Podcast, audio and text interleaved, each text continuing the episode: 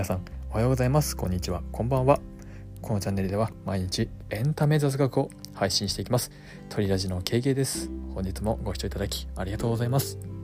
さあ今日はですね、一つロックバンドをテーマにお話をしていきたいと思います。皆さんこのロックバンドご存知でしょうか。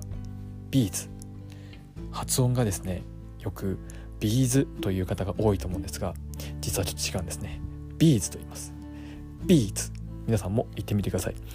Please after me Beats Beats。 さあちょっと話がそれましたね。さあこの ビーズ ですが、 シーディー のトータル売上がはっせんごひゃくまんまいを超える、もう日本の代表するバンドになりましたよね。実はこのバンドもともとはですね、 A'z A'z ですね。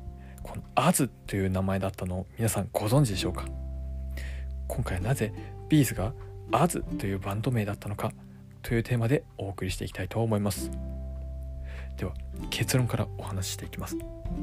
これはですね、 A から Z、 アルファベットですね、 A から Z をすべてカバーするんだという意味が込められて A'z に決めたと言われています。しかし A'z だと読み方が エーズ またはですね、病気の エイズ と読まれる恐れがあったために、じゃあ A の次の B で ビーズ にしようという流れでまとまったんですね。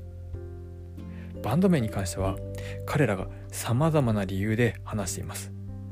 例えばビートルズなどの力強いバンドも ビー だからそこにあやかろうなどなど、いろいろ諸説あると言われています。まあ結局ですね、詰まるところこの ビーズ というバンド名に深い意味がなかったんですね。今回の放送が皆さんの学びにつながればとても嬉しいです。